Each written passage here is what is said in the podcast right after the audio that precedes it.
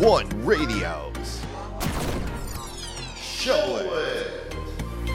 Good evening, ladies and gentlemen. My name is DJ Eric of the only Pinoy radio station here in Chicago, Illinois. This is One Radio, and we want to welcome you tonight on a very special evening because tonight is our Show It, our August special, of course, here on One Radio. To those who have just logged in, who just joined us, this is our third attempt to actually go live.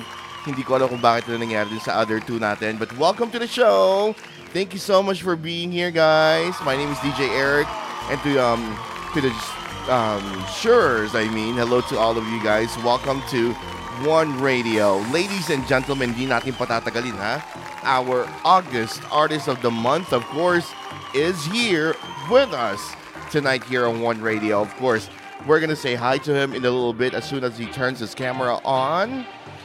Kasi talaga naman kanina pa akong iniintay ni Brother JM. Nako! Nag-iintay lang tayo kay Brother JM at the same time. Welcome to all of you guys who just logged in. Thank you so much for patiently waiting for DJ Eric and for JM, of course. Tonight here in Chicago, it is 8:48 in the evening and on the 5th of August, 2021. If you are in the Philippines, that is 9:48 in the morning. Good morning, Philippines. And hopefully everyone is doing great. Everyone is doing okay. Hopefully, all of you guys are doing best. Spending the best of your mornings, and that's happening here on One Radio, of course, with JM. Ladies and gentlemen, JM, are you there? Hello to all. Ayan, ako nandiyan na pa nga si JM. Hello to all of you guys. Our August Artist of the Month, JM Yosuris.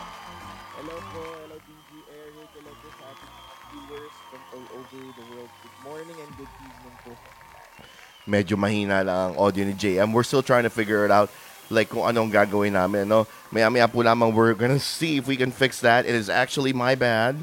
Guys, gusto ko mag-apologize sa inyong lahat, ha? Including the Shurers who have been waiting for JM. I understand the time, but I misunderstood what time I was gonna start. So, nakakahiya kay Brother JM. Brother JM, pasensya ka na. Naku, nakakahiya naman sa iyo, bro. Ang tagal nating inintay si Brother JM na mag-live dito sa One Radio, of course. Tapos, naku, napahiya pa si DJ Eric. Okay, I think that's a little better though, right? Pwede na, no? Tingnan natin kasi Brother JM. So, let's see if Brother JM can come back. There you go, brother. How are you? Yes. Ito, okay naman, ma'am. Good na good ang morning ko dito. Oh, thank you, bro, for understanding, no? Yun ang problema natin, eh. Feeling ko, sinasabotahe lang ako itong, baka naman equipment ko yung sumasabotahe sa akin, bro, no? O mga ano natin dyan. Medyo naririnig na ba si JM? Okay na sa inyo? Rinig po ba?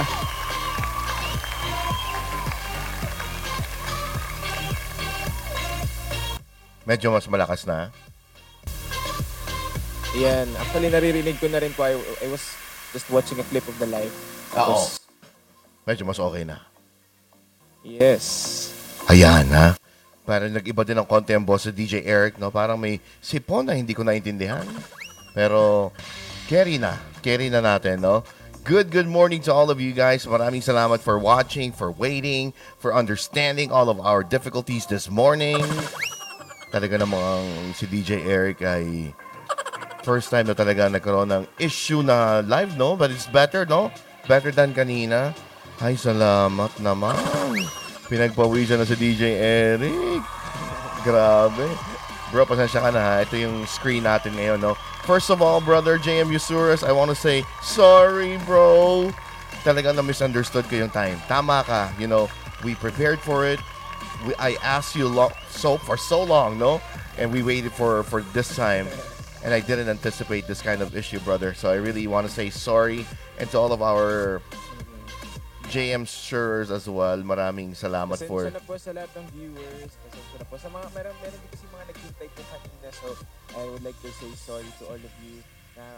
Nagkaroon ng little accident sa technicals. So here we are, live na live po. Ayun! And please bear with us as we try our best to make sure that the audio is heard and all that. Akala ko nga tama na yung ginawa ko kanina, eh, pero Parang feeling ko may... I didn't change anything on my end from the last time. I was with Thor Dulay last July. Ito yung setup namin. So I wasn't sure exactly kung bakit medyo naiba, no? Pero I really appreciate that you are here. Ladies and gentlemen, Season 4 Grand Champion of Tawag ng Tanghalan, JM Yosuris! Hello po sa inyo. Good morning po and good evening po sa lahat ng mga viewers natin all over the world. And sa mga GM viewers na nandyan kanina, bihira nila ako makita nandyan po kaaga. So, hello po, good morning. Parang first time ko mag-good morning sa inyong lahat. So, thank you for being here. Thank you so much, brother, for being here as well because I really appreciate it. And of course, na-appreciate din yan ang iba natin GM viewers who are so early tonight here on One Radio, no? Or today actually in the Philippines, no? So parang naghahanap pa rin ako ng may aayusin dito. Yun ang problema sa atin. Eh, oh. Pero okay lang. Brother JM, good morning to you. Maraming salamat at pinaunlakan mo kami dito sa One Radio. And not only that, I know that you also have other commitments that you would do. So I'm gonna go ahead and start getting to know you more, bro. Yes. Let me tell you about my day real quick. So nag-work ako. I wasn't feeling good, no? Pero it doesn't matter kasi I'm so excited tonight. Nanood pa ako ng MMK mo, bro. Sabi ko, gusto ko may bala ako. Kasi hindi ko siya napanood, eh. Our regular TFC kasi is yung on-demand na. Yung I Want TFC. So that's what we've been using for so long. So unless you put it on, hindi siya lalabas sa TV. Diba? Eh, recently, iniiwasan ko yung MMK.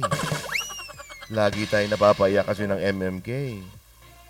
So, ay, oo, grabe. Kasi talagang iba rin talaga mamili yung and humugot din ng storya yung MMK. Kasi I actually shared a lot of my stories dun sa a lot of different stories of my life sa MMK team and talagang nalalat ng bubog ko dun sa stories and I'm so grateful sa kanila. Thank you, bro. When I watched that MMK story of yours, I did not anticipate anything, no? Kasi hindi ko rin masyadong binasa mga articles about you. I didn't really want to know any other information para gusto ko mapanood para I want to see it in a different perspective. And you know, when I watch your story, grabe pala ang mga pinaguhugutan mo, if you may, bro, no? Sa mga songs mo. It didn't really the MMK story didn't really talk about your love life, but it was more of your journey as a person, diba? Family, kung paano mo binuhat ang sarili mo to be where you are right now. And that is something to be proud of, bro, no? Grabe. We're only talking about his story, his journey as a Season 4 Grand Champion ng Tawag ng Tanghalan. But I also want to give props to you, bro, for graduating from University of the Philippines. Grabe ka, bro. Dahil mong baon. No? Thank you so much. Grabe. Wala talagang, I mean, kinailangan eh. So, I just wanted to have a better life, one way or another. So, eto, nag-graduate ako ng UP. And then, eto na din yung ENT. So, I'm still grateful sa lahat ng blessings na dumadating po sa. Right. And how are you doing that together, bro? I mean, right now, graduate ka na. Industrial engineering, diba? Yeah. Industrial engineering. So, industrial engineering, tapos graduate, not graduate, champion ka, grand champion ka ng Tawag ng Tanghalan. At this point in your life, is there a more prioritized career between the two? Yes. Siyempre, inuuna ko po muna yung singing. Kasi matagal ko rin hindi pinagbigay yung sarili ko. This is really my passion, singing, music. So, ang dami kong kailangan i-catch up, kailangan ko matuto sa music. So, kailangan ko isantabi muna yung industrial engineering background ko. Pero at the same time, tinitry ko din na parang gamitin yung knowledge ko on that. Pero hindi na on a full-time job. So, nagtatry ako gamitin yung through business. Nakausap ko rin yung mga friends ko too. Baka we can set up on business and use our knowledge about business kasi I think it's very related to business din. So, ganun muna. Pero talaga, ito, pinibigyan ko muna yung sarili ko talaga dito sa music. And so far, talagang okay naman ako dito sa pangangalaga ng Star Magic and ABS-CBN at Star Magic. Wow! Diba? Ang ganda rin sinabi ni JM, no? Okay siya sa pangangalaga ng Star Magic and ABS-CBN, no? Despite the fact na walang franchise ngayon ng ABS-CBN, they still try to do their best in making sure that they still secure their prized talents at saka kung sino man ang kanilang mga pinaglalaban sa industriya ngayon, if you may, no? So we're really thankful that you're one of them, JM, and we're really glad for you. And at the same time, we are really happy that you are here. Sabi ni Jennifer Avenido Espina, you are the singing engineer, di ba? The singing engineer. Naku, ang isang bang industrial engineer, sorry, hindi ko masyadong alam, bro, ha? Medyo involved siya sa mga construction ng mga buildings or ano ba yung involvement ng isang industrial engineer? Engineering and business. So, nandun kami pumapasok sa pag-set up ng mga systems, ng mga processes. So, hindi siya tangible engineering masyado or on manage how the operations work rather than the machines, the buildings. I really have a good feeling that if I unplug this one, it's gonna sound better. So, I'm gonna try that right now, no, JM? Feeling ko itong cable ko may pakana ng lahat ng ito eh. Teka lang, ha? There you go. Can you hear me, JM?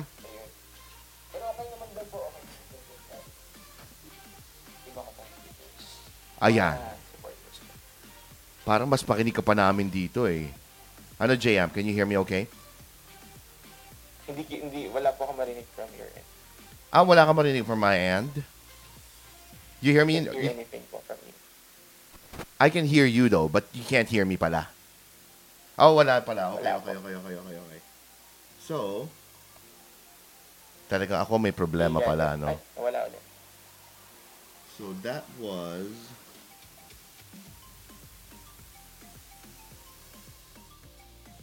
Can you hear me okay? Yes. Okay. My bad. Hold on.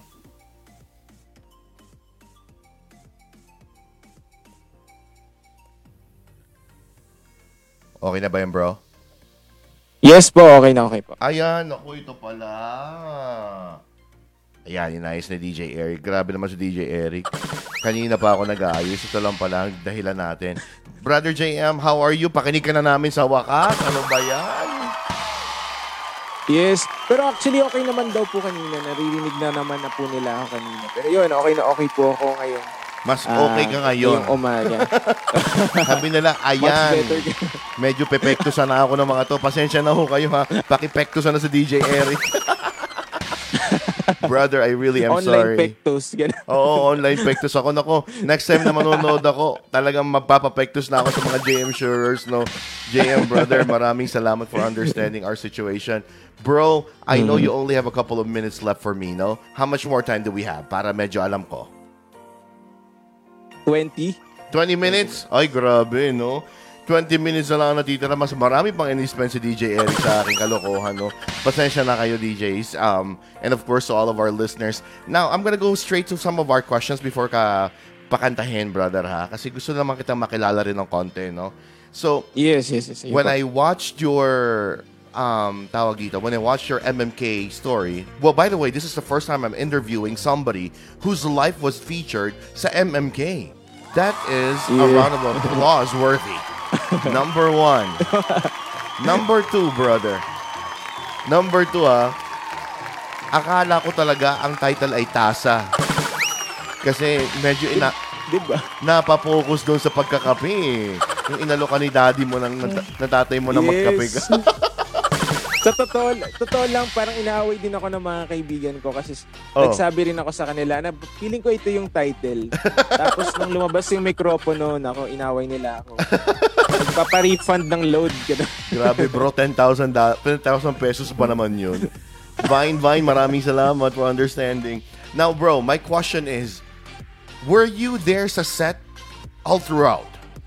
Kasi habang sinushoot nyo, baka may mga questions sa'yo eh. Mga specific questions ba?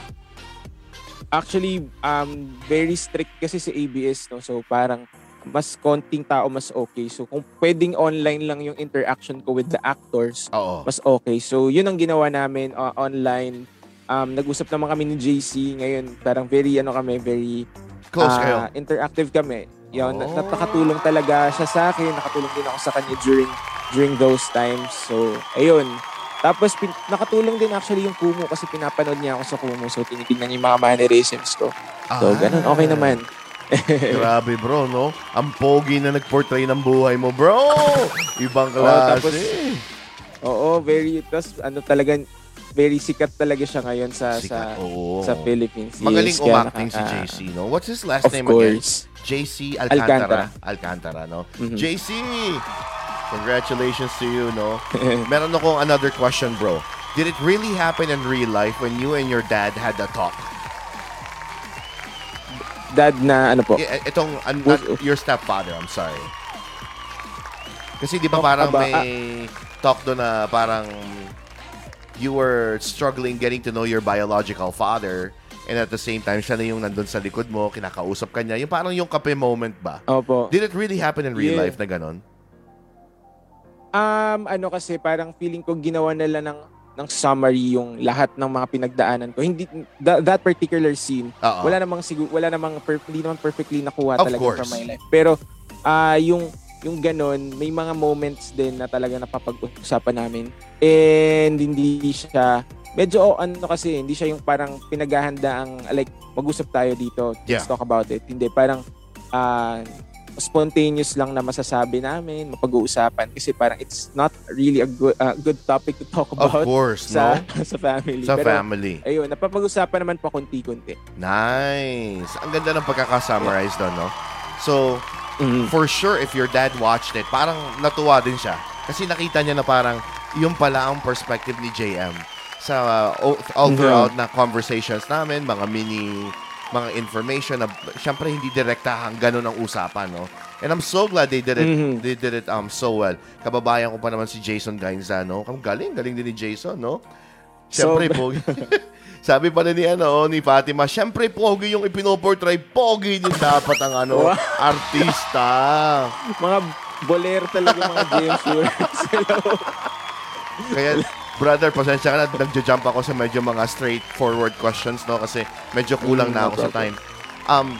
Another question is, when you joined, I know that you had a lot of rejections, no? Na-reject ka sa Tawag ng Tanghalan. The show itself, no? Before you came through. Sino mga kasabayan mo na sumikat bago ka nakilala? Na nakasama mo lang sa sa mga audition. Opo. Kung napapanood niyo po sa meron po yung show sa GMA na isang talent show po. Oo. Nakasama ko po mag-audition yung champion po noon si Jeremiah Tiang po. Oh. If you're familiar with him, nakasama ko po siya sa Idol Philippines audition. Tapos may mga YouTuber po ako na parang si Neil Enriquez na YouTuber. Meron siyang 1 million plus subscribers sa YouTube. Dati sobrang small time lang ng subscribers niya pero sobrang dami na. Nakasama ko siya nung nag-audition ako sa GMA po. Yun. Oh. So marami na rin po akong mga na nakasama din na parang naging contender din sila ng Tawag ng Tanghalan. So parang amazing kasi parang diba dati kasi ang perspective ko ay may mga connections yung mga nananalo dyan, ganyan. Pero as nung process ng auditions and witnessing people getting titles from different competitions, nakita ko talaga it's hard work that pays off talaga for the singing competitions. Kaya nakakatuwa talaga. Grabe, no, bro? So you tried both networks pala, no? Were you kind of close to getting there doon sa GMA? May sinalihan ka ba na medyo malapit ka na pero hindi natuloy? No. Sa ABS lang yung talagang actually dapat sasalang ako sa I Can See Your Voice. Yeah. Tapos meron din akong parang third screening na ako sa Star Hunt ganoon sa ABS. Pero doon sa kabilang station, nung nag-audition po ako doon, parang after 15 seconds of singing a song. Uh-oh. Pinanext na nila ako. Yun yung pinaka-memorable na memory ko sa pag-audition dati. Talagang dito tumatak talaga sa akin yun na parang next after 15 seconds without even parang hindi ko pa matapos yung first verse ko noon pa. Oh, 30 second that was a 30 second rejection if you may. Yeah. Ang sakit. Masakit. Pero bro, hindi para sa'yo. Iba nakalaan para sa'yo, no? Grabe naman ang ibinigay kay JM. Grand Champion title ng Season 4 of Tawag ng Tanghalan. Any type of rejection that he's been through, we're all slapped right in the face. Smacked right in the face, making them realize, I am not a runner-up material. I am a Grand Champion material, no? Bro, ako na nagyabang para sa'yo kasi napaka-humble mo eh. Well, pero grabe, parang for me naman po, parang all those rejections were required for me para din marating ko tong championship. Kasi without those, hindi ko rin makukuha yung motivation ko to improve myself. Kaya, thank you pa rin sa mga nag-reject sa akin. Oh, di ba? Nagpapasalamat kami sa mga namula, sa mga nagpahiya, sa mga nanapak, at sa lahat ng hindi naniwala sa amin dahil eto na siya ngayon. Season 4 Grand Champion title holder of Tawag ng Tanghalan. See? Grabe na. Kaya naman ang JM Yosuris mukhang ipaglalaban ang patayan si JM all the time, no? Hoy guys, salamat sa pag-iintay nyo sa amin. Inintindi nyo kahit balibaliktad yung mga setup namin. Sa totoo lang bro, when you sent me a message earlier, akala ko maaga pa ako. Sabi ko, uy bro, anong oras ka? Okay ka lang ba? I was gonna ask, sabi ko, pwede ba tayong mas maagang para mag-soundcheck? Yung pala late na ako. Naghahanap na si JM kasi it's time for me to go live na.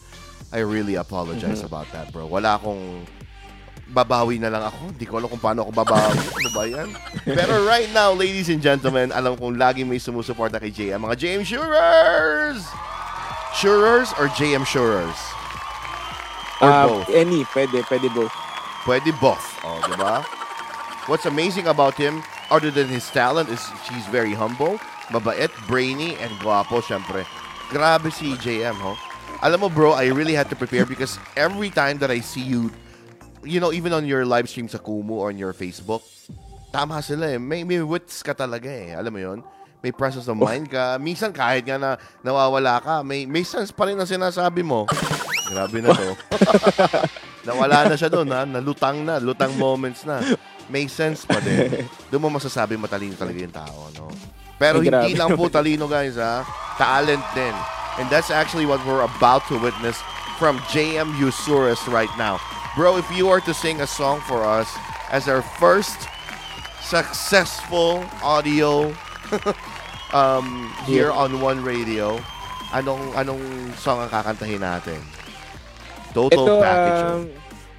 Itong song na to, it's na-suggest to sa akin yesterday. Tapos parang nagandahan ako sa song talaga na to. So parang second time ko palang kakantahin to. Oh, This is Minsan Lang Kita Iibigin. Oh my goodness, we are so privileged, ladies and gentlemen. Right now, you should be sharing this live stream, liking One Radio, and watching us here on Facebook or YouTube because our August of the month, artist, is the Season 4 Tawag ng Tanghalan Grand Champion, JM Yosuris. Let me know pag may nakaririnig na po kayo. Very good, bro.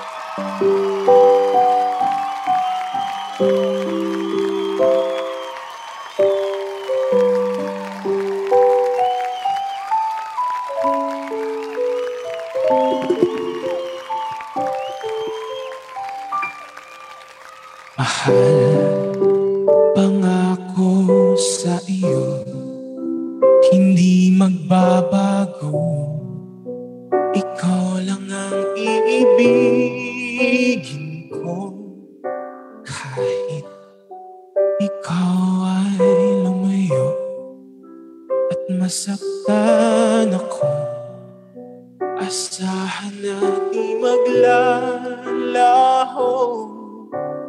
Ang pag-ibig ko'y alay sa'yo lamang. Kaya giliw dapat mong malaman.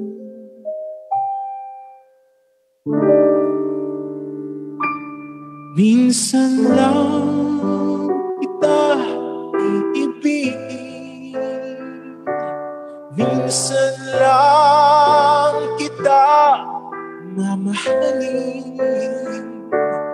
Ang pagmamahal sa'yo ay walang hangganan, dahil lang minsan ay magpakailanman.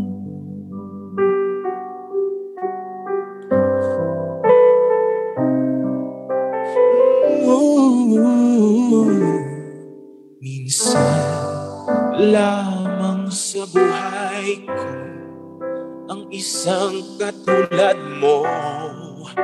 Ako rin ba'y iniibig mo? Tingin, puso'y sumasak, sinusumpa sa'yo. Ikaw ang tanging dalangin ko. Ang pag-ibig ko'y alay sa'yo lamang. Kung kaya giliw dapat mong malaman.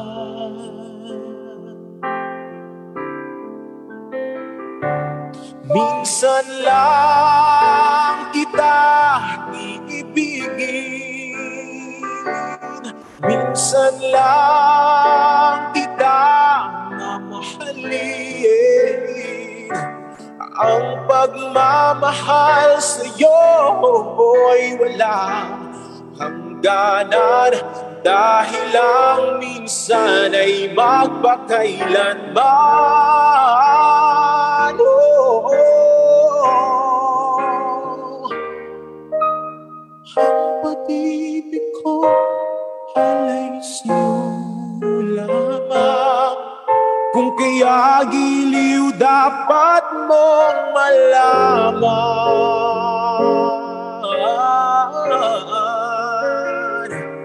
Minsan lang kita iibigin, minsan lang kita mamahalin. Ang pagmamahal sa'yo ay walang hangganan, dahil lang minsan ay magpakailanman. Oh, dahil minsan ay magpakailanman.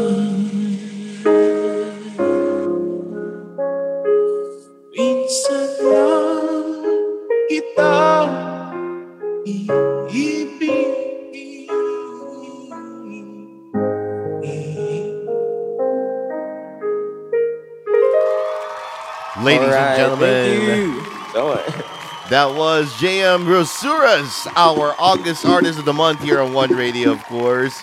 JM, napakaganda naman ang awit na minsan lang kita iibigin. No? So, kailan mo yung kinanta? Kailan mo lang yung nakanta? Kagabi po sa aking live stream po. Kasi usually, pag nag-live stream ako, naghingi ako ng suggestion sa aking mga viewers. And uh-oh, ito isa sa mga pinaka-favorite kong nasuggest nila sa akin yesterday. Ah. Yes. So talagang nagustuhan mo tong song na ito, no? Bagay na bagay yes din pala sa'yo, no? The good thing about JM is whenever he sings a song, naiiba yung interpretation. Nag-iiba yung meaning ng song in a way because he's putting in his own version, himself, ika nga, into the music, no? And that's what's the beauty of, I think, whenever you sing. Yun yata yung ano mo eh, panlaban mo, bro. Yung galing mo mag-interpret, ika nga, no? Parang, yun din yung na-mention nila sa akin, parang isang choice ko daw.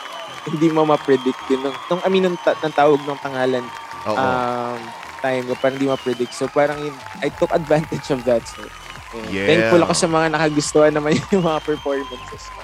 Grabe, no? Storyteller daw talaga. Totoo po, DJ. Coming from Kay Andrea De Losa Gomez. Maraming salamat sa inyo, ha? Another question, no? Magtatanong na ako. Diretsahan na tayo, JM. Pasensya ka na. Hinahabol ko yung time mo, eh, no? During the I really love you. Napanood ko yung bro, eh. Yung journey mo. I think talagang nag-strike sa akin yung ano ba title nun? This is a Man's World? Man's World?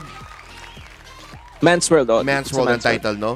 Nagtumata ka sa akin nun dahil I've heard of that song but I've never seen the emotions of that music, no? I know, kinakanta niya, mahirap, James Brown and all that. Iba pala pag nakikita mo yung nagpe-perform na talagang parang may struggle, parang may, just like what they're saying, no? You are a storyteller. Not all, may emotions ka, bro, eh. Mukha mo, galaw mo, boses mo, doon ko talaga na-appreciate, no? Pero ang dami mo din, bro, kasabay na napakagagaling. Mm-hmm. And I really wasn't sure exactly where it's gonna head to. Magaling si ano, si Michelle Lilo. Tama ba? Michelle ba? What was her name? Rachel. Rachel Lilo. Kababayan ko rin yun. Taga Batangas kasi ako eh, no? Rachel Lilo. Galing. Si Ayeji. Magaling din si Ayeji. And of course, veteran na talaga. Grabe. Labanan talaga. I didn't really think na... I know that one of you guys will win. Hindi ko lang alam kung sino. Pero eto na bro, during that, parang elimination round pa lang, yung support ng tao sa'yo is really bringing you up. As in, hinahatak yung scores mo pataas ng support ng tao, no? Did you notice that? Mm-hmm. Why do you think so? Yeah. Yun, actually, di ko rin po sure kung, I wasn't really sure kasi talagang, di pa naman ako... Parang first time mag-voting po nun eh. Sa course ng Tawag ng Tanghalan. Sa grand finals nang talaga may boto ng tao. Talagang, yun. Hindi ko sure kung anong nangyari. But, na-overwhelm talaga ako nung first day. Pero yun, parang ginagawa ko pa rin naman yung best ko. So, out of the ilang days din naman, parang medyo mataas din naman talaga yung score ko sa judges. So, parang iniisip ko naman talaga na parang hindi pwedeng, manalo lang ako because of the votes of the people. Kailangan din maging worth it ako ng vote na yun. So, binibigay ko talaga best ko every time na mag-perform. Of course. No, bro. I mean, you should even question yourself if you did well or not. You are the grand champion, no? People wouldn't have voted for you kung hindi ikaw ang bet nila. Kung hindi ikaw ang nakikitaan nila ng galing. And I think the mere fact that you yourself do not really put it into your head na magaling ka, that's the reason why people adore you. I think that's one of the reasons why kung bakit talaga sinusupport ka ng mga tao, no? That really is a gift. Grabe. Oo. Pero nakakatuwa din yung reception ng tao. Parang ako talaga, inalis ko na yung mind ko sa competition. Gusto ko na lang mag-perform ng maganda. Parang kumbaga sabi ko, baka pag-perform ako ng maganda, at least baka may career naman na after may magustuhan yung pagkanta ko. Yeah. Kahit di naman nalo, basta... at least mapakita ko na okay naman ako mag-perform. That's right, no? So, iniligay mo na ang loob mo, bro, na kahit hindi ka manalo, mag-place ka lang, baka naman may mag-sign up sa'yo na record label. Seryoso? Yun ang sa isip ko. Oh, bakit hindi? Yes. Hindi masama yung bro. Yes, kaya din yung song choice ko for Sandalan, hindi talaga siya for contest. Kasi inisip ko, kailangan maging tunog, kung makaisip ko, tunog record to si JM, okay lang kayo. Kahit hindi mataas yung score sa judges ba? Yun yung ko yung nasa isip ko. Kasi hindi ko talaga sure. Oo. Oh, hindi ko talaga sure. Walang sure talaga nung time na yun. Kasi parang every contestant talaga may mga edge. Talaga iba't iba pa kami ako from Metro Manila. May mga from Visayas. Iba rin talaga mag-support yung mga taga Mindanao. So, right. Hindi ko talaga sure kung anong nangyari. Oo, grabe, no? Humility talaga, no? His humility touched our heart, sabi ni Philip. That's really true. Now, ang ganda rin nung napanood ko. I think I'm not sure if I watched it, pero I read it somewhere yata na parang you are not really after during that. Parang may nabanggit ka na hindi mo na iniisip yung competition, just like what you said just right now, na parang you were just singing, pero nung na-appreciate ka, you were also in shock. Were you shocked na ikaw ang naging grand champion? To be completely honest ko, parang naiisip ko naman po yun pagdating po nung grand finals, nung first day po na parang ang sobrang taas po ng nakakuha kong votes po. Oo. So, naisip ko na din talaga possible. Pero going back, I mean, yung pagko-comparean ko yung daily rounds ko, pagdatas yung na-receive ko yung trophy and yung winnings, I mean, yung na-announce na winner ako. Doon ako talaga naisip ko, looking back yung daily rounds, hindi ko talaga in-expect na mananalo ko. Wala sa isip ko talaga yun. Ang nasa isip ko lang, gusto ko lang hindi mag-gong every time magpa-perform ako. Pero yun, talagang grabe, hindi ko alam anong nangyayari. Until now, minsan napapaisip pa rin ako pa. Bakit nangyayari to? No. Do you question yourself if you deserve it o hindi naman? You tell yourself, I deserve it. Hindi ko kina-question kasi, I mean, the universe gave it to me. Of course. So, if hindi siya dumating sa akin, sabihin, kung dumating siya sa akin, it means I deserve it. Pero kumbaga, di ka lang makapaniwala sa gaano ka bago yung mundo na tinatakbo mo ngayon. 1 year ago, I'm a nameless person, di ako kilala ng kahit sino, just a private corporate person. Tapos ngayon, parang Star Magic artist na ako, Star Music. Hindi ko maisip, na-overwhelm pa rin ako minsan kapag naisip ko. Grabe yun. We want to thank Star Magic, ABS-CBN for giving JM this opportunity to showcase his talents even more, no? And you know what? Better days and great things are ahead of you, JM. Kaya huwag kang mag-alala. We're all here to support you, and JM Yosuris are always here. Nagtyaga nga sila sa ating kahit yung mga technical difficulty tayo. Nakakahiya. It happens. Grabe, no? May error na si DJ Eric sa tayo. May error pa ako sa technical. Naku, nakakahiya sa inyo. Pasensya na po kayo, ha? Ano na lang tayo, maghalo-halo tayo. Bro, pag-uwi ko, ha? Magkita-kita tayo, sasama ako sa inyo sa mga JM Yosuris pag-uwi nyo. Pag-uwi ko ng Pilipinas. Pag medyo okay na. Ano, umuwi ka pa rin dito sa Philippines? Oo naman, yes. Punta kita, bro, pagka umuwi ako, ha? Sana okay na by then para madami. Para madami. That's right. Bro, talking about back to your school, sa UP Diliman ka ba o UP LB? Diliman. Grabe talaga ito. Mga scholar ng bahay na ito. Napaka feeling ko. Bro, wala pa ako nami-meet na taga Diliman or taga LB din na patapon. Talagang lahat may laman. If you may. Grabe naman. Kasi marami ako mga hindi na makaklasmate ko, ka-schoolmate na medyo alam mo itinapo na ng lipunan, no? Pero grabe yan.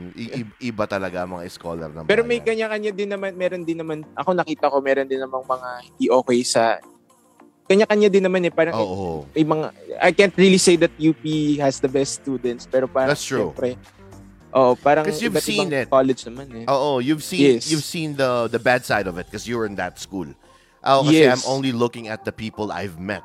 And gratefully, the people I've met are all, you know, okay. Sa UP. You've met the best UP students. I've met the best UP students. Ayan na. PM ako DJ. Sige, Philip, ha. Sige, i-meet natin itong si JM pag-uwi natin sa Pilipinas. Bibilisan ko na mga questions natin. Alam mo, mga fun questions lamang ito, no? Ito pala, question. This is a good question. What is your dream job? Kasi singer ka, you're an industrial engineer at the same time. You're a singing engineer. Pero what is your dream job? This is my dream. Maging recording artist.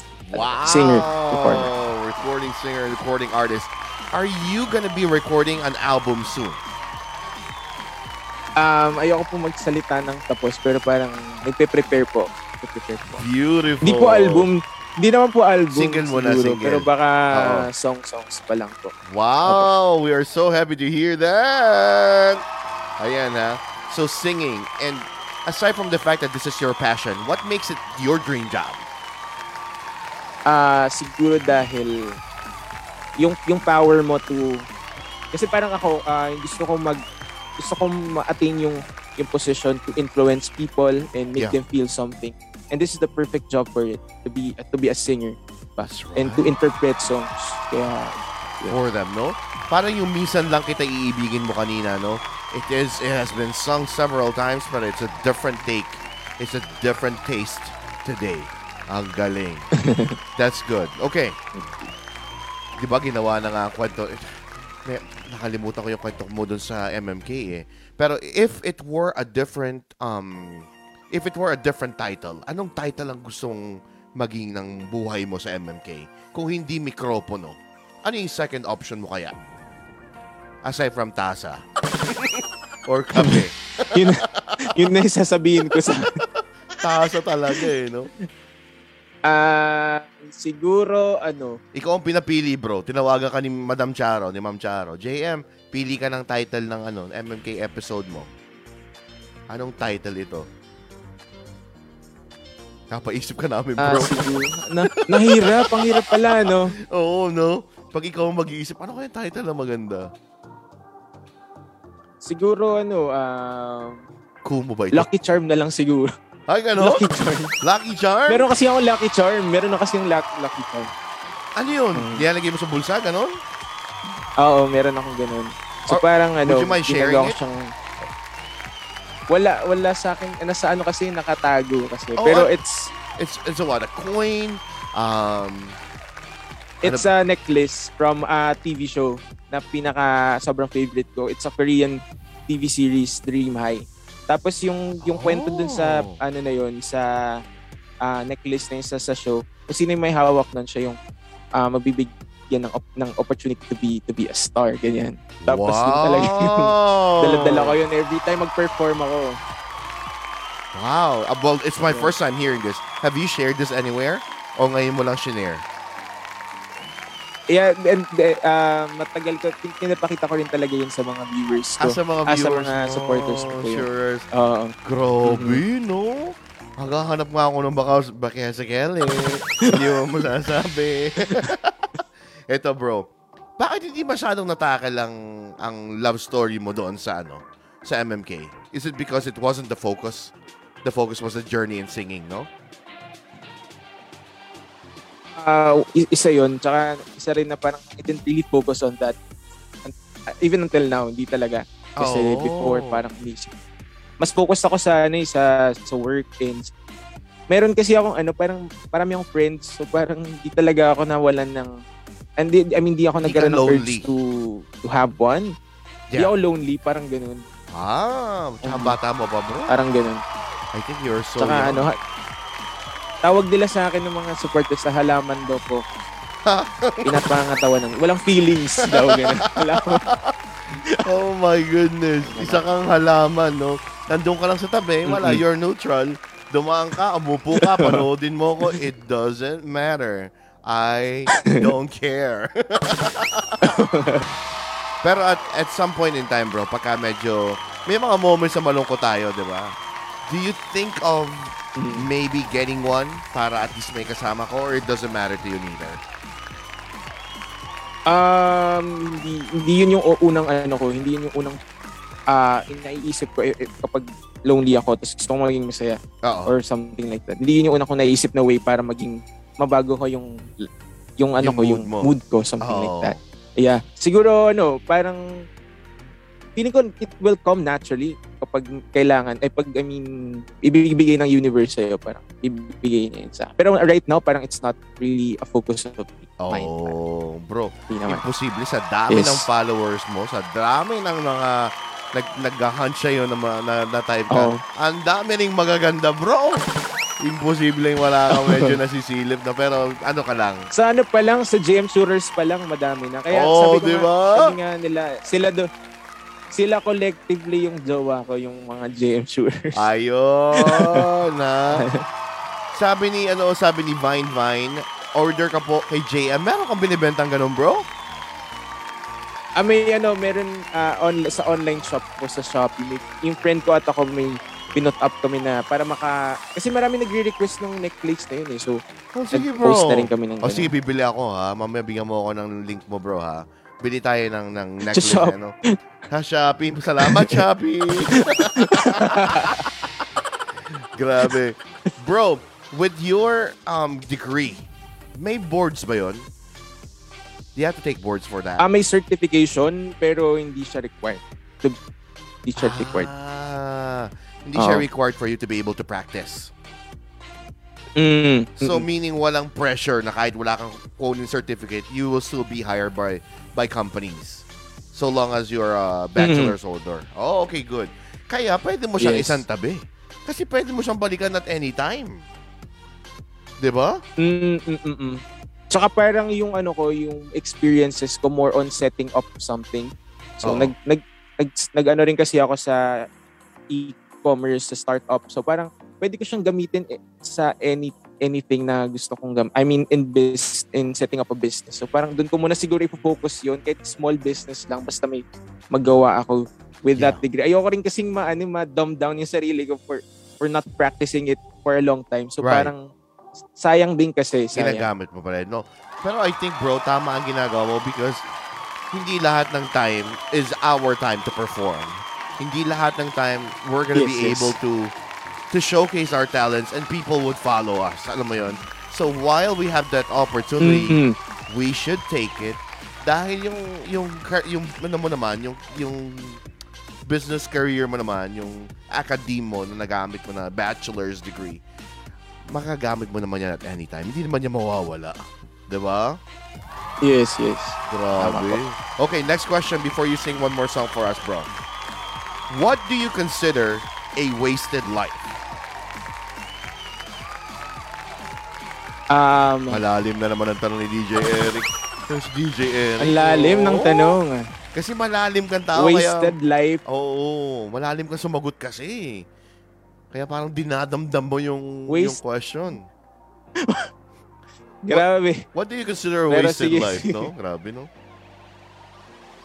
Diba, may narinig lang po ako na TikTok video na to. Uh-oh. Ang sabi dito, parang, lahat ng tao lahat naman tayo nakaka-experience ng fear.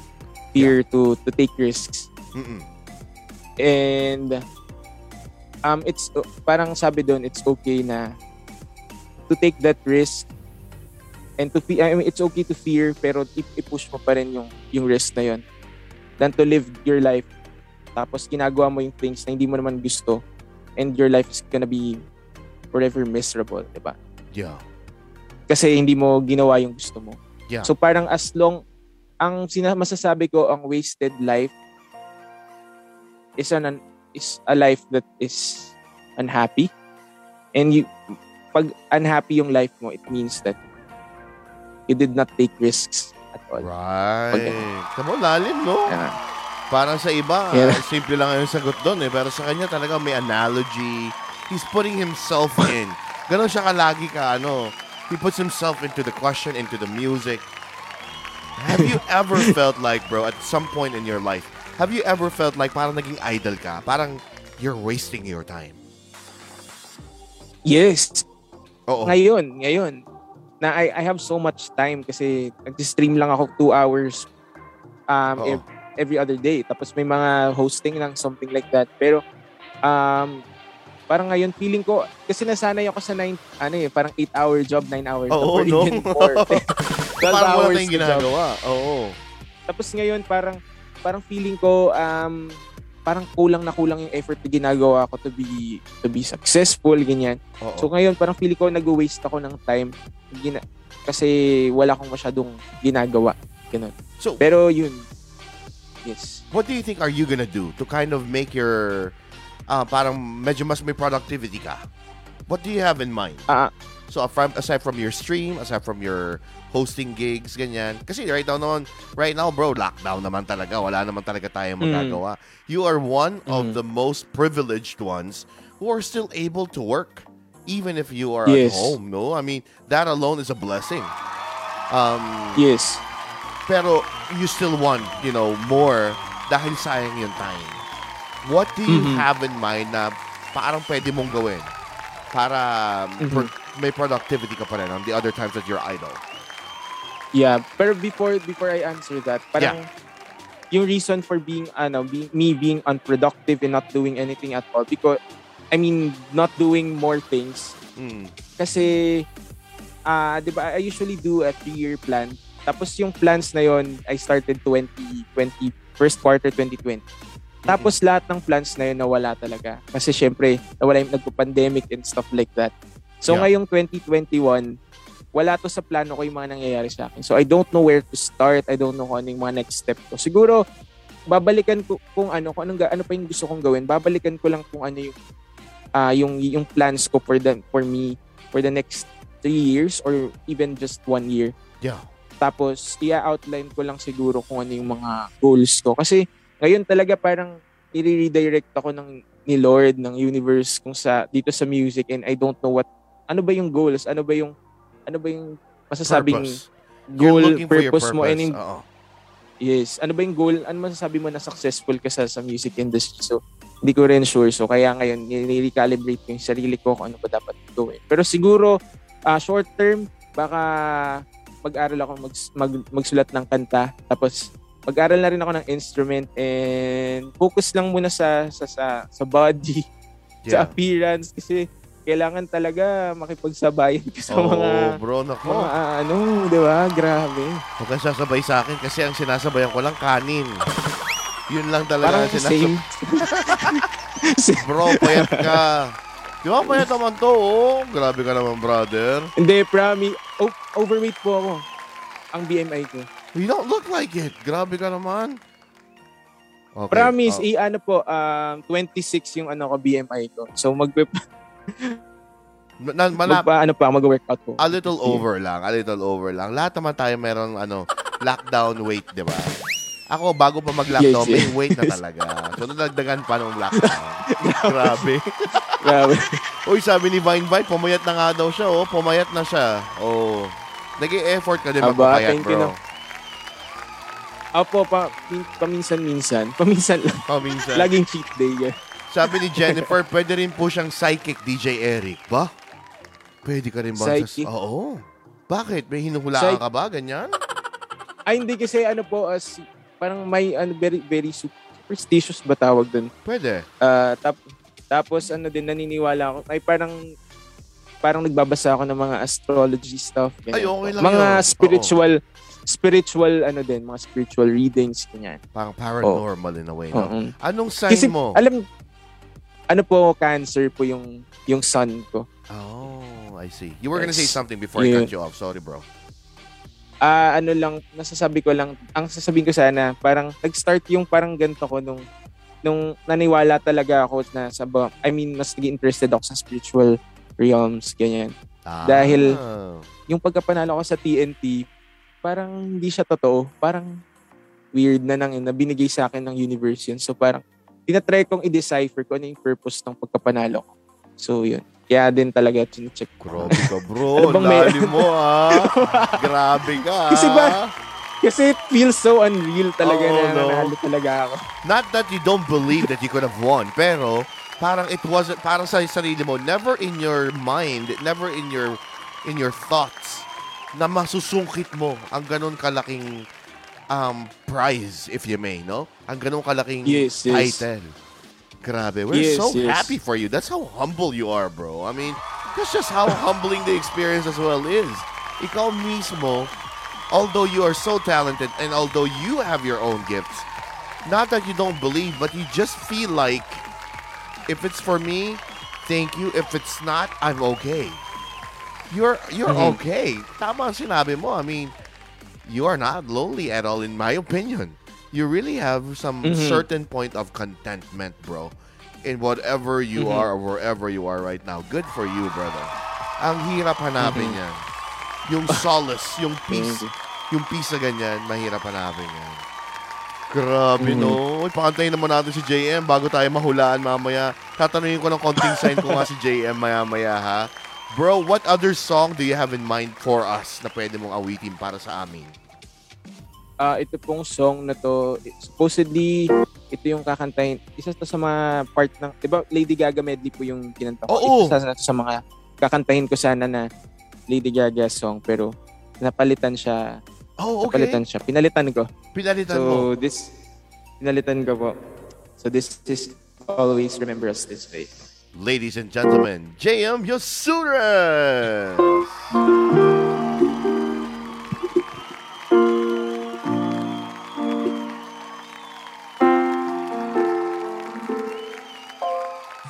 Arizona sky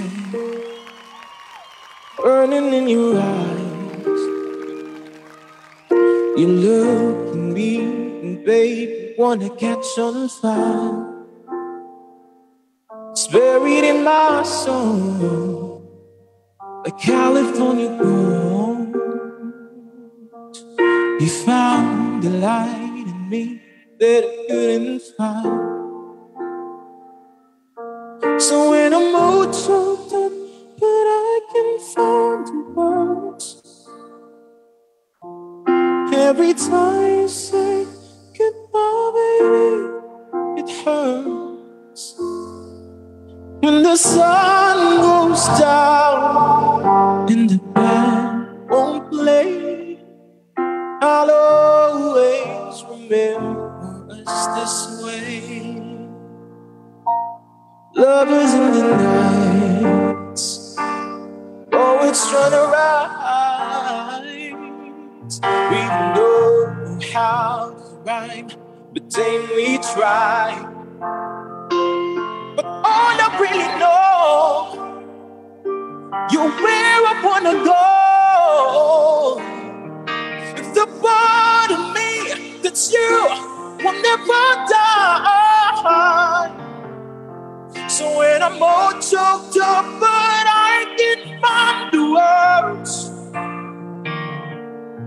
Every time you say goodbye, baby, yeah. When the sun goes down and the band won't play, and I'll always remember us this way. Oh yeah, and I don't wanna be just a memory, baby.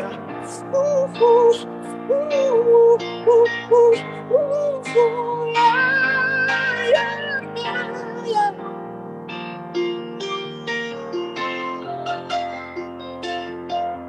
When I'm all choked up and I can find the words, every time I say goodbye, baby, when the sun goes down and the band won't play, not always remember us this way. Whoa. When you look at me and the whole world fades, I'll always remember us this way.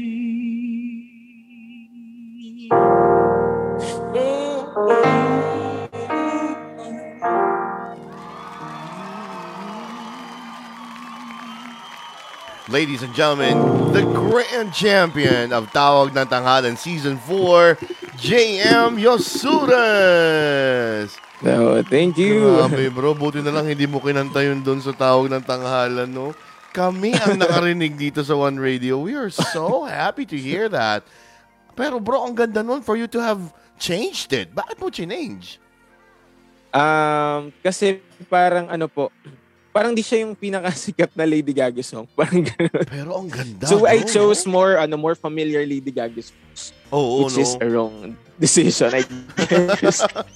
Pero bro, it still landed you the title. No, my question is, bakit si Lady Gaga ang pinili mo na medley? Were you given options or how did it number one choice ko po siya, pero parang most of my choices kasi mga restricted artists po, hindi pwedeng kantain sa TNT. So, si Lady Gaga yung pinili nila for me. And parang nagkaroon din parang ng ang tawag dito. Pagkilala sa akin when I sing songs, female songs. Uh-oh. So, kinanta ko kasi Baby One More Time, Problem ni Ariana Grande. Yeah. So, yun. Mas parang I chose Lady Gaga songs. Parang ako yung kakanta. Oh, male na female yung original singer. Right. Ganun po. Oo. So, Lady Gaga was one of your choices. Pero sinabi mo may mga restricted songs pala. Bakit may restricted songs? Copyright issues ba yan? Or what? Kasi yung copyright issues, yes. Ah. Copyright po. Ganun pala. Grabe, no? Pero di bale, no? It didn't matter. You are still the grand champion, ladies and gentlemen. JM Yosuris. I just saw one of my friends, si Kuya Tom Padua, who's a producer here in Chicago, said that this is my first time hearing him. He's ang galing. First time to hear him sing, di ba? Kuya Tampan, hello to you guys. Sa mga nakikinig natin ng mga friends dito sa Chicago, good evening to all of you guys. Maraming salamat sa inyong pakikinig at panonood dito sa One Radio. They always watch, you know, Show It kasi lagi ako may artist, no?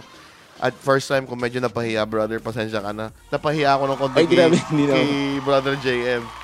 Bro, okay ka ba? Okay ka ba? Yes. Okay ka ba? Sige, let me go shoot my questions, bro, ha?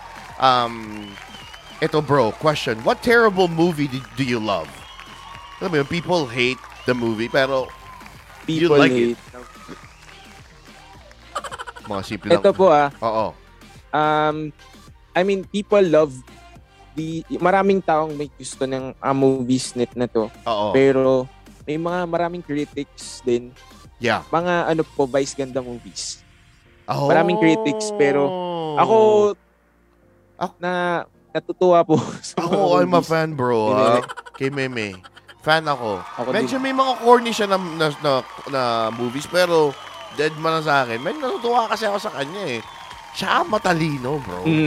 Siya matalino mag-host. Yes. Siya magaling na ako. Oh my God. Nakakahiya ang skill sa DJ Eric pag napatapag kay Meme Vice. Ang galing ni Vice Ganda, no? Grabe. So, actually, nung nandun ako sa show, parang kala ko matalino na akong tao. Oo, no? Pero nung na-meet ko si Meme, parang medyo na-intimidate ako sa kung gaano niya ka-aware sa sarili niya, aware sa ibang tao. Yung ganun, yung total awareness, yun yung meron si Meme Vice. Kaya talagang intimidate ako ang talino ni Meme. Oo, no? Lagi may baon anytime. Parang yung baon niya, parang 15, let's say. Kung may na-mention ka doon sa 15 na pwede niyang ibabato niya at the moment. Yes, ganun yes. Siya kagaling. Grabe. It's okay, One Radio, coming from Mishi Jishi. Thank you. Ito next question. Ito, bro. If someone painted a portrait of you, ayan ha, how would it look? Ano yung magiging itsura mo kaya, bro? Clothes, background. Ako kasi, bro, aaminin ko sa'yo, ha. Hindi ako marunong magdamit. Hindi ako marunong bumili ng damit. Hindi ako marunong sa pumorma. Alam mo, somebody has to tell me kung ano. Ikaw ba marunong ka na talagang yung styling mo ba? Ikaw na nag-ano yan? Pumili niyan? May mga inspired po by other mga nakikita ko sa social media. Oo. Mga ganun po. So there's a conscious effort in learning what style fits you. Yes. Ah, good. Oo, kasi ako wala. And may mga gusto kong style na hindi pa pwede ngayon dahil hindi pa ideal yung body ko. So, in the future, siguro matatry. Yung BMI natin na 26 niya, naayusin natin. Balik Alindog Program 2021. Diba? Oh, bro. So, if someone were to paint, ano yung gusto mong maging ano? So, sabi mo physique, ayusin mo yung physique mo, diba? Work out more, eat less maybe. Low-carb diet, may mga ganun, bro. Ha? Hindi lang nag-work sa akin. Pero, ano, what do you mean? Portrait na, I mean... Let's say, somebody's gonna paint you. Ano gusto mong porma mo doon? Okay. So, gusto ko, ano, parang... naka-inspired by yung mga... Ano ba? Mga Roman Empire. Ay, ganun? Grabe talaga si brother. Layo ng nandarating. Wala lang. Kasi mga portraits, ganun eh, no? Oo, mga ganun. Parang cool. Wala lang. Mukha lang cool. Oh, ito, bro. Next question. If you were a DJ, what would your DJ name be? DJ naman. Siguro ano, actually, yun lang, simple lang talaga, DJ JM. Tapos yung name ng show, JMFM. O, diba? Yan na. Pwede! JMFM, diba? Yung bro, may somebody mentioned that yung tagline na ginagamit sa'yo, the Pangarap Prince. No, why did they use that tagline?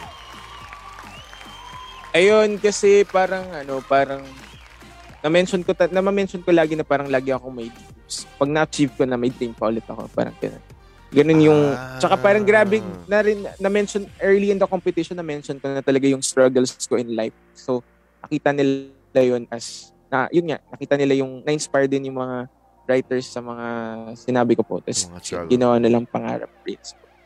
Actually, even during times na medyo nagjo-joke sa na Vice, may mga serious answers ka pa rin, bro. Malalim ka lang talaga eh, no? That is you as a person. No? Parang may laging... Actually, gusto ko i-workout yun. Gusto ko i-workout yung paging ganun ko. Kasi Bakit? Kasi pag minsan sa pag-hosting kasi parang need more mag-loosen up yung mga sagot mo. So kasi lahat ng tanong sineseryoso ko eh. Pero parang okay lang naman, bro. I mean, that's just you and how you are. I mean, hosting it really is a skill, no? Habang medyo bago ka pa sa hosting, medyo aalamin mo yung ways mo, no? Kung ano yung patok, kung ano yung kumakagat sa mga tao. You'll get there kasi meron ka na eh, no? Ito. Were you a gamer or are you a gamer? May mga games ka bang nilalaro? Yes. May mga pang-tambay games. Ano ibig sabihin ng tambay games na yan, ha? Mobile Legends ba yan? Mga nilalaro, Mobile Legends, Dota, ganyan, League of Legends. Uy, makaliga ko. Crossfire. Mahilig ako sa mga, kung ano yung mga sikat na games sa computer shop yung nilalaro. Yung mo, di ba? Mobile naman, League of Legends player, Dota player. DJ JM FM. Grabe yun, bro. Hindi ko makakalimutan yun. DJ JM FM. Next one. Ito, bro. Instead of a name, if you have a logo instead of your name, what would it look like? Gagawin logo yung lang. Yung necklace. Yung pala. Design ng neck ng Lucky Charm ko. Design ng Lucky Charm, ha? Paano ba yan, ha? Hanapin ko talaga yan sa shop mo, bro, ha? Mamaya, kukuha tayo ng link niya. Ito, bro. Alam kong ginawa na sa MMK yung buhay mo, no? But if there was a certain event in your life na hindi na-capture dun sa MMK, aling yun? Aling yung part na yun? At what type of movie will be out, of that scene or event? Siguro parang na-capture naman ba yun? Na-capture mostly, no? Mostly. Pero yung siguro yung yung childhood na medyo hindi pa na na-focus dun sa childhood. Nung nakatira kami sa informal may informal settlers kasi kami dati. So nakatira kami sa ganong area. So, di napakita yung struggles namin doon. Tapos yung mga parang may mga conflicts din kasi with yung mga mayayaman doon, ganun, mahihirap kami, ganyan. Yung may mga things na nangyari dati na hindi na cover kasi syempre sobrang iksi lang talaga ng episode talaga. Grabe, bro, parang pangako sa iyo ang dating parang ganun lang nakikita ako, no? Pero ganun talaga, yung pala ang struggle mo, bro. So, talagang kaya nagpursigi ang parents mo talaga na makatapos ka para talagang mabago ang buhay. And you are the proof na pwedeng mabago ang buhay, bro. Ha? And that alone deserves another round of applause, guys. Dahil si JM talagang lumaban sa buhay, no? So, bro, you don't mind being poor because you were once poor. Nagets mo? Sorry? Sabi ko, you don't mind being poor because you were once poor. Meaning, mas napapahalagahan mo talaga yung mga bagay na other people take for granted. Kasi, mahirap din lang naman ako nung lumaki ako. Meron tayong mga na-appreciate na tinitake for granted ng ibang tao, if you may.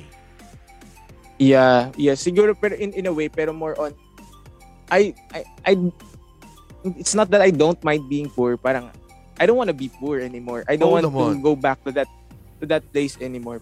Uh-oh. So, ang tingin ko lang is, mahirap pa rin naman kami. Hindi kami mayaman. Hindi naman kami mahirap, pero hindi naman kami sobrang yaman din ngayon. Right. Pero, you're capable, more on, bro. Yes, parang ganun po. Pero parang ako, ayokong i-romanticize yung struggles ko dati na parang dapat pagdaanan ng iba or something like that. Right. Ayokong pagdaanan din ng iba yun. So, mahirap mas maganda siguro na i-uplift din yung iba na mas okay talaga yung gantong okay, nakaka-LL, nakakaluwag-luwag. So, yun, bro, ha? It's my first time hearing that, ha? Uy, nakaka-LL, ha? Nakakaluwag-luwag, bro. Another personal question, bro. Nakuha mo na ba yung bahay mo? Next year pa daw eh. Next year pa? Baka ginagawa pa. With the pandemic kasi, natigil din eh, no? I bought a property rin, hindi rin siya nagawa pa kasi, pandemic, walang gumagawa. Next question, brother. What is the best quote you heard from a real person? Yung hindi mo nabasa. Narinig mo sa kaibigan, sa magulang. Ang hirap alalahanin.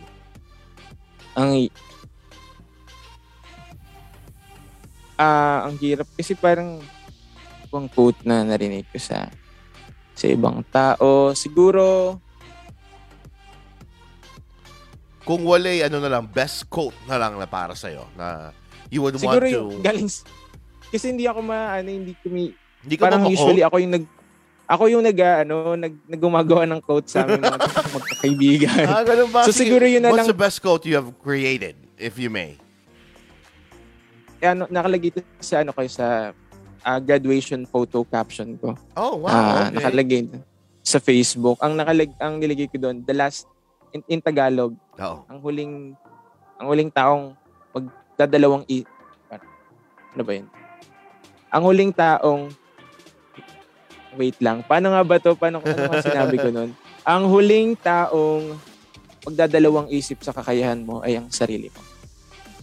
Wow. Yes. Malalim nga ako. Malalim pa rin hanggang doon sa kanyang graduation pic, no? Ang huling taong magdadalawang isip sa kakayahan mo ay ang sarili mo. Mm-hmm. Grabe, no? So the lesson is never doubt yourself because you are limiting your own capability. Mm-hmm. Parang ganun ba? Yeah. Tama ba? Yes, and parang don't be affected by, parang make it to the point na wala kang unless ikaw yung nagda-doubt sa sarili mo.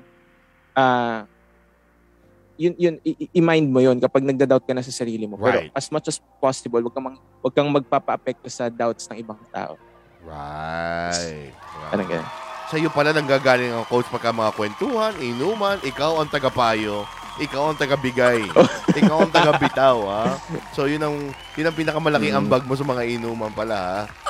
Kwentuhan lang po. Opo. Ikaw pa yung tinatakbuhan ng mga kaibigan mo pagka medyo may problema sila, bro? Parang gusto nilang makarinig ng good insights. Sa totoo lang, opo. Pati sa love life, kahit wala ako masyado experience, sa akin sila nagpapa-advise. Nagpapa-advise. Grabe pala eh. Sige, ito bro. What is something that most people do easily but you find very difficult? Kinagawang madali ng ibang tao pero nahihirapan ka pag ikaw ang gagawa. Siguro yung mag-chill and not think about the future. Parang, paano ba? What do you mean? Kasi may times na some people parang andali sa kanila na paano ba to? Paano ba i-explain? Nag-overthink ka ba, bro? Kasi more nag-overthinker po ako. Ayan. Nag-overplan po ako. Parang lagi ako may plano. Nagpa-plan ako ng mga bagay. Kasi yun yung practice namin sa IE. Like you always have a plan. Yun yung quote, yung motto ng mga industrial engineers. Ganun ba? So, yes. Kasi yun yung, we're the planners nga parang sinasabi sa amin. Sa mga industrial engineer. Yun yung sa akin, parang nahirapan ako na people do things without plan. Pero ako nahirapan ako. Gusto ko parang naka-outline yung gagawin ko. Oh, I see. Do you get disappointed when your plans don't work? Or when your plans didn't materialize? Minsan. May times na nadidisappoint ako. Oo. So that's something that you're working on. Kasi sometimes hindi mo talaga makukontrol ang external factors, di ba? Maaaring may plano ka. Ito yung nasa plano mo pero iba nang naging output, iba nang nangyari. I see. Yes, especially here sa showbiz. Ganyan. Parang kailangan madali ka mag-adjust din. Right. So bro, how did you find out that Star Magic, what was your reaction when Star Magic decided to continue yung pag-handle nila sa'yo? I mean, marami namang nag-champion nag-grand champion bro, no? Marami namang na talaga nakabag ng title pero hindi nakakuha ng exclusivity ng pag-handle ng talent. Oo, ng Star Magic pa. What was your first initial reaction? Sobrang saya kasi pangarap ko yun. parang hindi ko nga pinangarap eh. Oh. Parang I didn't even dare to dream that. Pero nabigay sa akin. So, wow. Pero mas na ano ko, mas na pressure, siguro na pressure din ako, parang doon na lumabas yung pagiging ano ko, parang planner ko na parang anong gagawin ko para mas maging worth it ako for that label, ay for that contract, di ba? Yeah. Siyempre, oh. hindi lang pwedeng ano, pwedeng sila yung gagawa, pag i-manage ka, you have to manage yourself too para right. din maging worth it ka ng mga projects na ibibigay nila. I think I like that conscious effort, no? May conscious effort ka in putting yourself in a better position, no? Taking care of your physique. Kasi, syempre, just like what you said, kailangan medyo okay ang pangangatawan natin, no? May mga producer na nagsasabi sa akin nga minsan, may magpapayat ka naman, lumalabas sa stage. Alam mo yun, parang, syempre, naiisip mo yun, no? You think of that and you put that into mind. Pero, I'm glad that you are also thinking about it, bro, because it is for your future. It is for your... It's the respect that you give back to the people who have given you the chance. No? Yes, bro. Bro, do you have plans of parang guesting sa mga teleserye or any movie or shows? May ganun ba? Siguro in the future kapag nagpa-workshop. Na kasi nag-ano rin naman po ako gusto ko rin ng musical theater. So may background ako ng konting sa sa acting, ganyan. Pero gusto ko pang i-harness i-hone yung talent ko kung meron man doon. Parang tapos, okay naman ang acting mo, bro. Di ba? Oh. Pag kumakanta ka, may acting na eh. Yun na yun eh. Okay na yun eh. Oh. Yun nga eh. Sana nga ako nalang gumanap. Joke lang.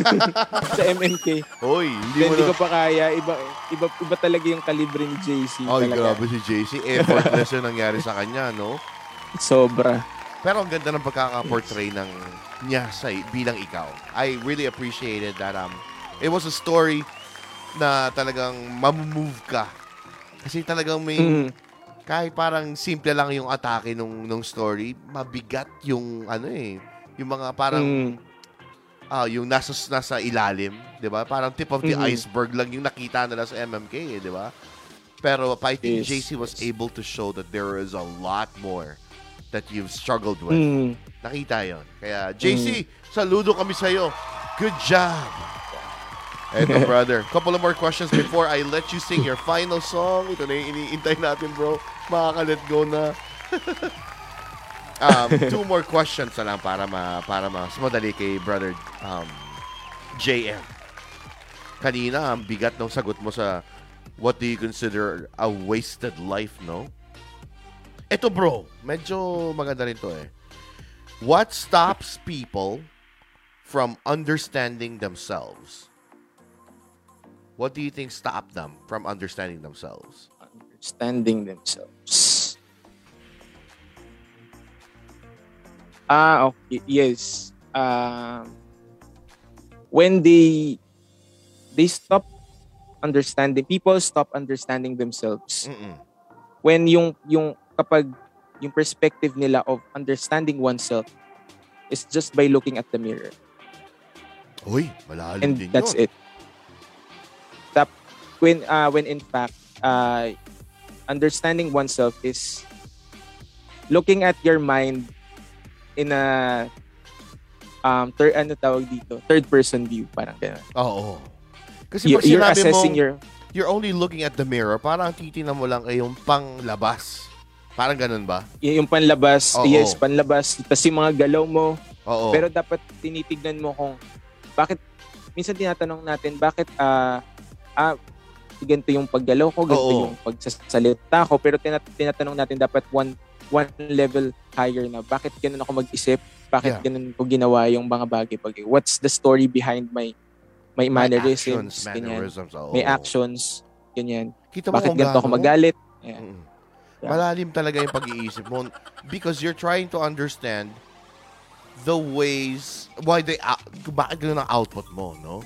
And not all people look at that way. So, you see, what you're trying to say is people stop themselves by just looking at the superficial. Whatever they see on the surface. Level. Oo. Surface level. Yeah. Hindi yung inaalam ko ano talaga ang possible reasons. No? So, marami talaga ang bumababa ang self-esteem. Marami ang hindi nila maintindihan ang kanilang sarili dahil ang hinahanap nila. Meron silang kasagutan sa mga questions nila, pero mali naman ang sagot nila. I think that's also stopping them from trying, mm-hmm, from what you're trying to say, no? Pakilalanin mo ang sarili mo na mas maayos. And also, pag nagiging defensive sila sa mga mistakes nila. Ay, oo. Diba? Isa pa yun. Pag naging defensive ka kasi sa mistakes mo, parang wala, hindi mo na iniisip kung bakit, ano ba talaga yung mga pagkakamali mo, di ba? Oh. Pag naging defensive ka, it means that you are not so open. Di ka na nga open sa iba, hindi ka pa rin open sa sarili mo.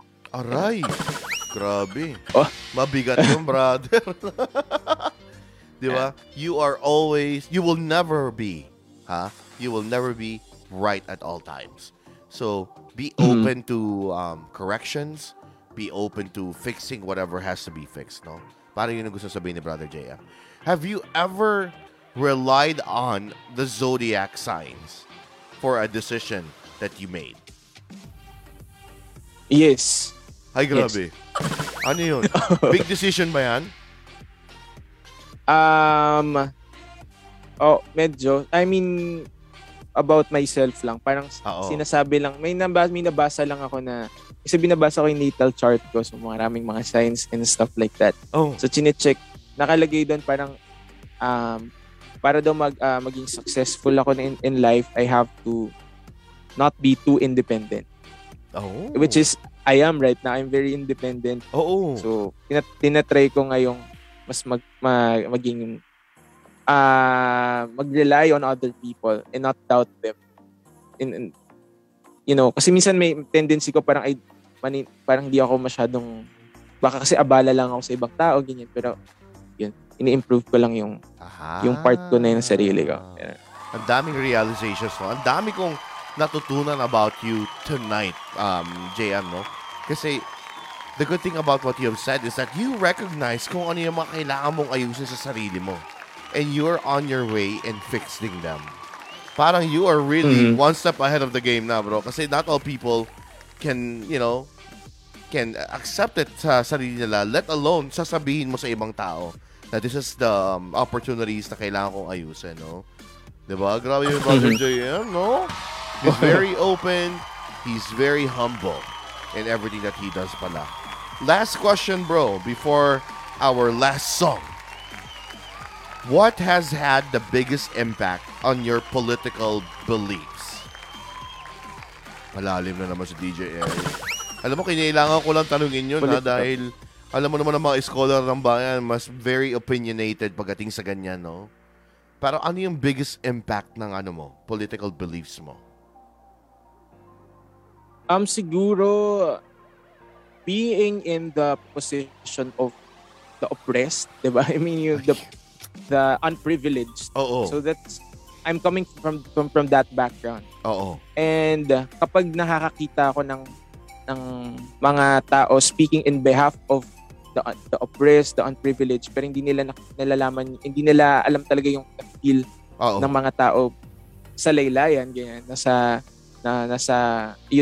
ganong sector ng lipunan. Oo. Doon ako mas doon yung may pinaka-impact sa akin na parang alam ko kung sino yung talagang may care about the people who needs help.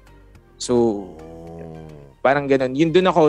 I'm not particularly loyal sa ganitong party, sa ganitong party. And then, I'm more of, I know it's a system. Yung system yung mahirap paguhin. Pero, we can start by choosing the right people. Right. People in certain positions. If so, yun yung kung alam kong meron silang tawag dito, genuine intention for the people na kailangan ng tulong. That's right, no? So if, just like what you mentioned earlier, no, you're at the opportunity of influencing, no? Pwede ka mag-influence, pwede ka mag-convince, pwede ka mag-relay ng thoughts mo. Do you think you're gonna use that para i-share mo kung sino ang pakiramdam mo na tamang kandidato sa darating na eleksyon? Kasi I don't think I am perfect in terms of decision making kasi di ko rin, 'di ba, parang marami ring mga kunyari past elections may mga binabawi yung salita nila sa mga pinopromote nila, 'di ba? Pero parang ako yun. Ang gusto ko lang sigurong i-impart siguro as may somewhat kahit maliit na influence. Yeah.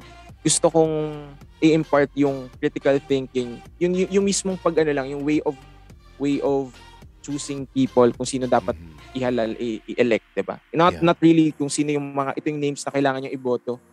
Yung ano lang, yung mindset and yung mga perspective na kailangan i-consider bago sila bumoto. Yun yung siguro yung problem. Wow! Diba? So, you are gonna teach them to critically think para sa sarili nila. Whoever they think is the right candidate for them. Yeah. Correct. Grabe, no? Well, this is, ladies and gentlemen, our August Artist of the Month, JM Yosuris! Brother, maraming salamat for giving us the opportunity to get to know you tonight. Alam ko madami tayong alam mo bro, may pinagdaanan na tayong dalawa ngayon. Grabe, no? No, bro. I feel like marami pa tayong pagsasamahan, bro. So sana talagang magtuloy-tuloy ang ating communication dahil talagang getting to know you, bro, is one of the best things that happened to me this month so far. It's a very stressful month for me, bro, to tell you honestly. Pero I learned a lot in a way that hindi lang pala ako may struggles. Hindi lang pala ako ang nag-overthink, no? Hindi lang pala ako ang may mga iniisip, 'di ba? Even someone who's like in the position of I can say, no? In the position of influence like you, JM, also has things coming along na pinagdaraanan niya na talaga namang nilalabanan din niya at the same time. And that makes you and I and the rest of our other listeners all the same. Kaya dapat magkasama-sama din tayo, di ba? Every single time. Ganun ka genuine, bro, no? Kasi whoever you are doon sa live, whoever you are doon sa Kumu, is the same person that you are right now. There's no difference. Mahirap ipeke eh. Mahirap ipeke po talaga. No? Oo. Lalabas at lalabas yung personal. Ano ko po yan na natutunan ko po yan sa showtime. Parang just be genuine din. Oo. Lalabas at lalabas talaga yung personality mo. Kahit anong gawin. Parang stay genuine, ladies and gentlemen. JM Yosuris, maraming salamat sa inyong lahat. To all of our sponsors, Star Lab, Immaculate Home Care, New Lake College, and AMG and Michelin Group. We are so privileged to have our August Artist of the Month, JM Yosuris, live here on Show It. Bro, what is the last song that you can sing for us tonight? Para sa ating JM Yosuris na talaga nagintay, nagtiyaga, at nangunawa sa atin, no? Actually, sa akin. Salamat po. Si JM po ay ready na kagad kanina. Grabe si JM. Bro, wala akong masabi sa professionalism mo, bro, ha? I mean, grabe pa. Your time spent with us tonight, I'm way overboard na, no? With what, the time na binigay mo. Maraming salamat, bro, ha? Deeply. And thank you, na-enjoy ko po yung interview natin. Thank you so much, bro. Salamat, bro. Yeah. Men's World na po. Sabi ni kay Men's World na yan. Grabe. Pahirapan ka, bro. Ang aga pa para mag-Men's World. Yung boses ko po. Bro, kahit ano. Sa next live ko na. Oo. Yes, sa next live ko na lang po yung Man's World. For now, ano muna, go up na lang po ito sa mga kinanta ko ng Tawag ng Tanghalan. Bro, gusto ko rin yan, SB19. Again, ladies and gentlemen, we want to thank everyone for joining us tonight here on One Radio. Make sure that you like One Radio here on Facebook and on, of course, YouTube. And, of course, like and follow our Artist of the Month for the month of August. Tawag ng Tanghalan Season 4 Grand Champion singing his last song tonight here on Show It, JM Yosuris!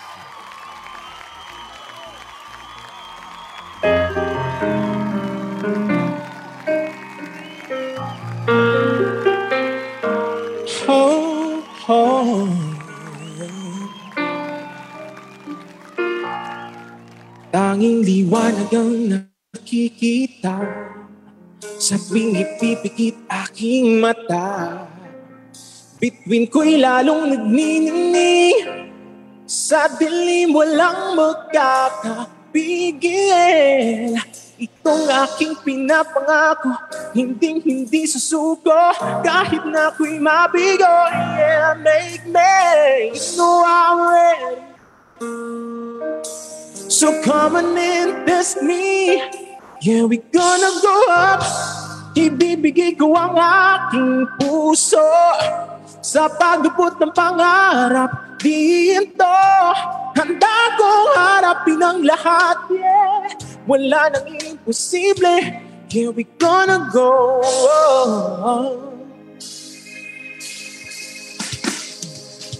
Naglako ng takot sa puso, pag-abig ko'y malabo, tagong pa'y nasa dulo, ko'y positibo, you know I'm ready. So come on in, that's me, yeah, yeah. Ibibigay ko ang aking puso, sa pagdapot ng pangarap dito, handa kong harapin ang lahat, yeah. Wala nang imposible. Yeah, we gonna go. Kahit anong mangyari, ako ay tatakbo. Patungo sa liwanag na tanging hinanais ko. Bawat sandali, turing ko ay parang huli. Come on. Itong galawang saliwa sa ilog na brong marigasa. Ito na kailangan bumagat ang talamang nalo. Direto pababa na delikado. Sa entablado, sa lapong proseso, maging desperado. You know we're going put up, know we put up. Aking puso sa pagdapot ng pangarap dito. Handa ko harapin ang lahat, yeah. Wala nang imposible. Here we gonna go up. Oh, oh, oh. Yeah, we gonna go up. Oh yeah, yeah, you be the best man to come by. Yeah, we gonna go up. Right, thank you so much, DJ Eric, and to all the viewers, JM Yosuris and One Radio Chicago. Maraming salamat for having me. Thank you po. Thank you so much, brother. Showcasing Pinoy artists around the globe. Oh, nanghihinayang ang puso ka. Can you feel the love tonight? I just haven't met you yet. Live broadcast from Chicago to the world. How did you know? I needed someone like you. Ngayong nandito ka, puso ko'y sumigla, makalagang buhay. One Radio's Show It!